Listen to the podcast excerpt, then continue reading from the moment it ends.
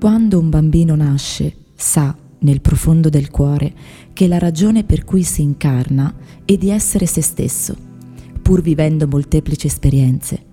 La sua anima, d'altronde, ha scelto la famiglia e l'ambiente in cui nascere con uno scopo ben preciso.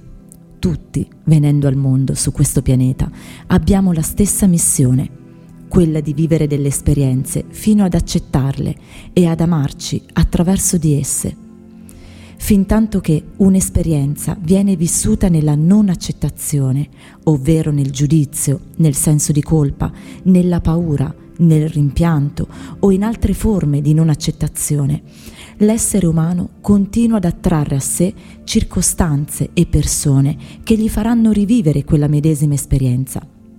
Alcuni non solo la rivivono più volte nel corso di una stessa vita, ma devono reincarnarsi più volte per riuscire ad accettarla completamente. Accettare un'esperienza non significa che diventa la nostra preferita o che siamo d'accordo con essa. Si tratta piuttosto di consentirci di sperimentare e di imparare attraverso ciò che viviamo e soprattutto di imparare a riconoscere che cosa è benefico per noi e che cosa non lo è. L'unico modo per riuscirci è diventare consapevoli delle conseguenze dell'esperienza. Tutto ciò che decidiamo o no, ciò che facciamo o no, ciò che diciamo o no, e persino ciò che pensiamo e sentiamo comporta delle conseguenze. L'essere umano vuole vivere in modo sempre più intelligente, quando si rende conto che un'esperienza provoca conseguenze nocive, invece di prendersela con se stesso o con qualcun altro, può semplicemente imparare ad accettare il fatto di averla scelta, magari inconsciamente, e rendersi conto che quella non era una scelta intelligente per lui. Se ne ricorderà per il futuro.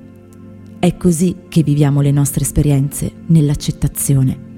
Ti ricordo anche che anche se tu dici a te stesso non voglio più vivere quella situazione, essa si presenterà. Bisogna consentire a se stessi di poter ripetere più volte lo stesso errore, la stessa esperienza sgradevole, prima di riuscire a trovare la volontà e il coraggio necessari per trasformarsi. Perché non capiamo le cose fin da subito? A causa dell'ego, che è alimentato dalle nostre credenze noi tutti abbiamo moltissime credenze che ci impediscono di essere ciò che vorremmo essere. Più questi modi di pensare o credenze ci fanno male, più cerchiamo di occultarle. Riusciamo addirittura a credere che esse non ci appartengono più. Nel quel caso, per risolvere, ci vorranno diverse incarnazioni. La nostra anima potrà essere completamente felice soltanto quando i nostri corpi mentale, emozionale e fisico saranno tutti in ascolto del tuo io interiore. Tutto quanto viene vissuto nella non accettazione si accumula sul piano dell'anima, la quale, essendo immortale, continua a rinascere sotto diverse forme umane, con questo fardello in memoria prima di venire al mondo decidiamo che cosa vogliamo risolvere nell'incarnazione che ci aspetta. Una decisione che, insieme a tutto quanto abbiamo accumulato in passato, non è registrata dalla memoria cosciente, ovvero dalla memoria che è legata all'intelletto. Soltanto nel corso dell'esistenza prenderemo gradualmente coscienza del nostro disegno di vita e di ciò che siamo venuti a sistemare. Quando parlo di qualcosa che è rimasto da risolvere, mi riferisco sempre a un'esperienza vissuta nella non accettazione di sé. C'è una differenza fra accettare un'esperienza e accettare se stessi. Facciamo l'esempio di una ragazza che è stata rifiutata dal padre, desideroso di avere un figlio maschio. In tal caso, accettare l'esperienza consiste nel consentire al padre di aver voluto il desiderio di un figlio maschio e di aver rifiutato la figlia. L'accettazione di sé per la ragazza consisterà nel permettersi di aver provato risentimento nei confronti di suo padre e nel perdonarsi questo suo risentimento. Non bisogna che sussista più alcun giudizio nei confronti del padre e di se stessa, ma solo compassione e comprensione per quella parte che in entrambi ha sofferto.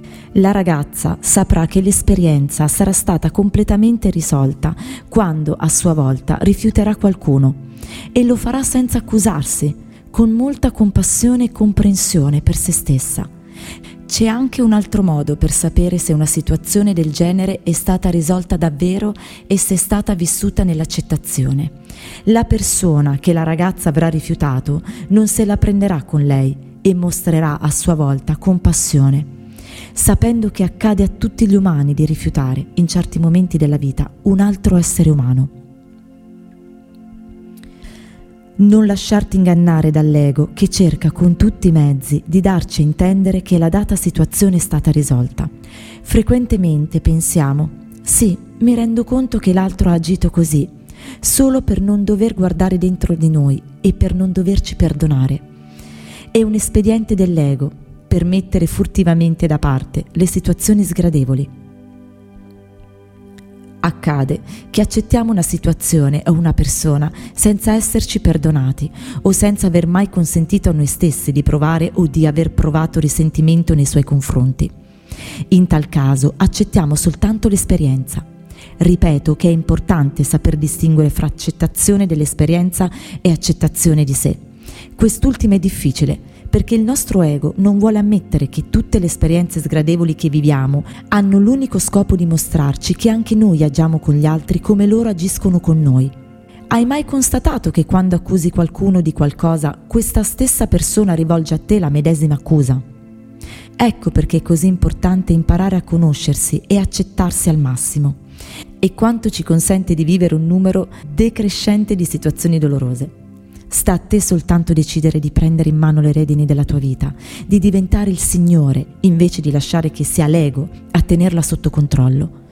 Far fronte a tutto ciò comunque richiede coraggio, perché è inevitabile che si metta il dito su certe vecchie ferite, che possono fare molto male, soprattutto se ce le trasciniamo dietro da diverse vite. Più soffri in una data situazione o con una certa persona, più il problema viene da lontano. Per aiutarti puoi contare sul tuo io interiore o Dio interiore, ognuno dà il proprio nome, che è onnisciente, ovvero conosce ogni cosa, onnipresente, è ovunque e onnipotente. Il suo potere non ha limiti. Questa potenza è sempre presente e all'opera dentro di te agisce in modo da guidarti verso persone e situazioni funzionali alla tua crescita, affinché tu ti evolva in base al disegno di vita scelto prima di nascere. Ben prima di nascere, infatti, è il tuo io o Dio interiore a dirigere la tua anima verso l'ambiente e la famiglia che ti serviranno nella nuova esistenza questa attrazione magnetica, questi obiettivi, sono determinati da quanto ancora non sei riuscito a vivere nell'amore e nell'accettazione nel corso delle vite precedenti e dalle situazioni ancora irrisolte dei tuoi futuri genitori, situazioni che potranno risolvere attraverso un figlio come te. Ecco perché di solito figli e genitori hanno da risolvere le stesse ferite. Nascendo perdi la consapevolezza di tutto il tuo passato perché ti concentri soprattutto sulle necessità della tua anima che vuole che ti accetti con le tue acquisizioni, i tuoi difetti, i tuoi punti di forza e di debolezza, i tuoi desideri, la tua personalità. Tutti abbiamo questa necessità. Tuttavia, poco dopo la nostra nascita, ci rendiamo conto che quando osiamo essere noi stessi, la cosa disturba il mondo degli adulti o quello delle persone che ci sono vicine ne deduciamo che essere naturali non sia una buona cosa, non sia giusto. Si tratta di una scoperta dolorosa che in un bambino provoca soprattutto delle crisi di collera. Esse diventano così frequenti che finiamo per credere che siano normali. Le chiamiamo crisi infantili o crisi adolescenziali. Saranno forse diventate la norma per gli esseri umani, ma questo non le rende qualcosa di naturale. Un bambino che agisce in modo naturale, che è equilibrato, e al quale si riconosce il diritto di essere se stesso, non ha crisi di questo genere. Per lo più i bambini passano attraverso quattro fasi. Dopo aver conosciuto la gioia dell'essere se stesso, prima tappa dell'esistenza, il bambino scopre il dolore di non poter essere se stesso e questa è la seconda fase. Poi c'è un periodo di crisi, di ribellione ed è la terza fase. Per ridurre il dolore il bambino si rassegna e finisce per crearsi una nuova personalità in modo da diventare ciò che gli altri vogliono che sia. Vi sono persone che restano invischiate in questa terza tappa per tutta la vita e quindi sono continuamente in fase reattiva, in situazioni di crisi, di collera. È nella terza e quarta fase che creiamo le maschere delle nuove personalità che servono a proteggerci dalla sofferenza vissuta nel corso della seconda fase. Queste maschere sono cinque e corrispondono a cinque grandi ferite fondamentali vissute dall'essere umano. Rifiuto, abbandono, umiliazione, tradimento, ingiustizia. Per chi conosce il francese è possibile memorizzarle con l'aiuto di un acronimo. Disposte diversamente le loro iniziali in francese formano infatti la parola trahi, che significa tradito. L'acronimo mette in evidenza il fatto che quando subiamo o facciamo subire ad altri una di queste ferite, il nostro intero essere si sente tradito. Non siamo più fedeli al Dio o io interiore, alle necessità del nostro essere, giacché permettiamo che l'ego, con le sue credenze e le sue paure, prenda le redini della nostra vita. La creazione delle maschere è la conseguenza del fatto di voler nascondere a noi stessi o agli altri ciò che non abbiamo ancora voluto risolvere. Questi sotterfugi sono una forma di tradimento. Quali sono tali maschere? Ora vi dirò, ogni ferita la maschera che appartiene. La ferita del rifiuto ha la maschera del fuggitivo, la ferita dell'abbandono ha la maschera del dipendente, la ferita dell'umiliazione ha la maschera del masochista, la ferita del tradimento ha la maschera del controllore, la ferita dell'ingiustizia ha la maschera del rigido. Ogni maschera corrisponde a una tipologia di persona dotata di un carattere ben definito in quanto avrà sviluppato numerose credenze che ne influenzeranno l'atteggiamento interiore e i comportamenti. Più è profonda la ferita, più è frequente che tu ne soffra, il che ti costringerà a indossare più spesso la maschera. Indossiamo la maschera soltanto quando vogliamo proteggerci. Per esempio, se una persona prova un senso di ingiustizia in seguito a un evento o si giudica ingiusta o ha paura di vivere giudicata tale, indossa la maschera della rigidità, ovvero adotta il comportamento di una persona rigida. Ecco un'immagine per illustrare meglio il modo in cui ferita e maschera sono collegate fra loro. La ferita interiore può essere paragonata a una ferita fisica che hai da tempo su una mano, una ferita che continua a ignorare, che hai trascurato di medicare. Hai preferito metterci sopra un cerotto per non vederla. Questo cerotto equivale a una maschera. Così facendo hai pensato che potevi far finta di non essere ferito, ma credi davvero che fosse la soluzione giusta? Certamente no. Tutti lo sappiamo benissimo. L'ego però non lo sa. È uno dei suoi modi per giocarci un brutto tiro. Torniamo all'esempio della ferita alla mano. Diciamo che ti fa molto male tutte le volte che qualcuno ti tocca la mano, sebbene sia protetta dal cerotto. Quando qualcuno prende la tua mano con amore e tu gridi, ai, mi fai male, ti puoi immaginare quanto l'altro resti sorpreso. Davvero voleva farti male? No. Se senti dolore quando qualcuno ti tocca la mano, è solo perché hai deciso di trascurare la ferita. L'altro non è responsabile del dolore che provi. Così vanno le cose per tutte le nostre ferite. In molte occasioni crediamo di essere rifiutati, abbandonati, traditi, umiliati o trattati ingiustamente. Ma in realtà ogni volta che ci sentiamo feriti è entrato in campo l'ego, a cui piace credere che la colpa sia di qualcun altro. Nella vita, come sai, non esistono persone colpevoli, solo persone sofferenti. Oggi so per certo che più accusiamo noi stessi o gli altri, più si ripeterà la stessa esperienza. L'accusa serve solo a rendere infelice l'essere umano, mentre quando guardiamo la sua parte sofferente e proviamo compassione, gli eventi, le situazioni e le persone cominciano a trasformare. È inoltre importante non restare troppo legati alle parole usate per descrivere le ferite o le maschere e nel libro delle cinque ferite potete approfondire proprio questo argomento che sto eh, prendendo spunto infatti proprio da questo libro. C'è chi può sentirsi rifiutato e soffrire di un segno di ingiustizia, un altro può sentirsi tradito e vivere questo come un rifiuto, un altro ancora può essere abbandonato e sentirsi umiliato e così via. Quando eh, ti capiterà di leggere la descrizione di ogni ferita se sei interessato e delle sue caratteristiche, questo punto ti sarà più chiaro. I cinque caratteri descritti nel libro possono assomigliare a quelli che si trovano in altri studi sulle tipologie umane. Ogni studio però è diverso. Leggendo la descrizione di ciascuna ferita, del comportamento e dell'atteggiamento della maschera che ad essa è collegata, può accadere che tu ti riconosca ogni volta, perché il corpo fisico non mente. Tendo a sottolineare l'importanza di cogliere bene la descrizione del corpo fisico, in quanto esso è il fedele riflesso di ciò che accade dentro di noi. È molto più difficile riconoscersi attraverso il piano emozionale e mentale. Ricordati che l'ego non vuole che noi scopriamo tutte le nostre credenze, perché è per mezzo di tali credenze che lo alimentiamo ed esso ci garantisce la sopravvivenza. È possibile che tu reagisca e senta delle resistenze quando prendi coscienza che le persone che soffrono di una data ferita sono in fase reattiva nei confronti di uno dei loro genitori.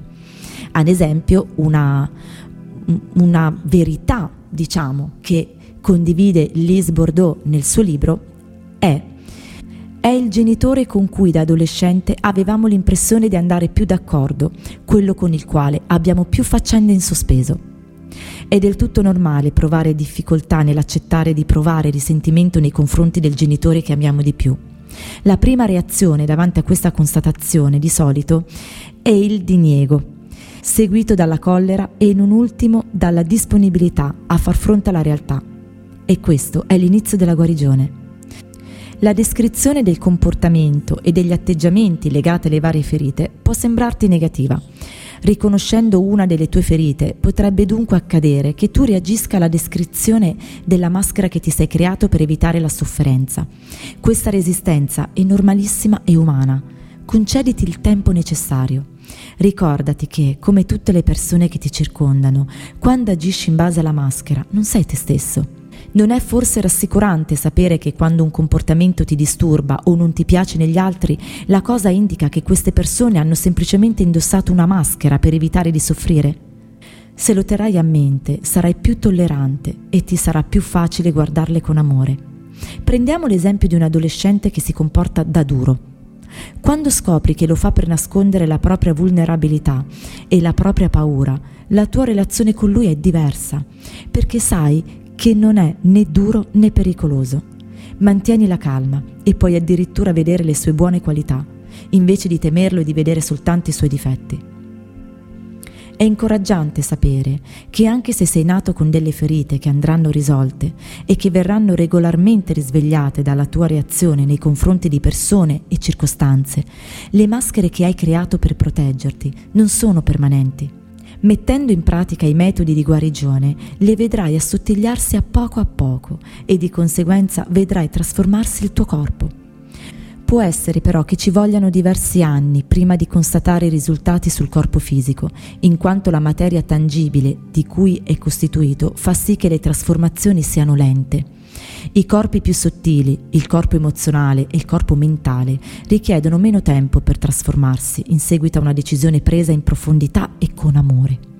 Per esempio, è molto facile desiderare, piano emozionale, e immaginare, piano mentale, di visitare un altro paese e la decisione di partire può richiedere alcuni minuti. Tuttavia ci vorrà molto più tempo per pianificare, organizzare tutto questo, mettere da parte i soldi necessari per il viaggio e concretizzare questo progetto nel mondo fisico. Un buon metodo per verificare le tue trasformazioni fisiche consiste nel fotografarti ogni anno.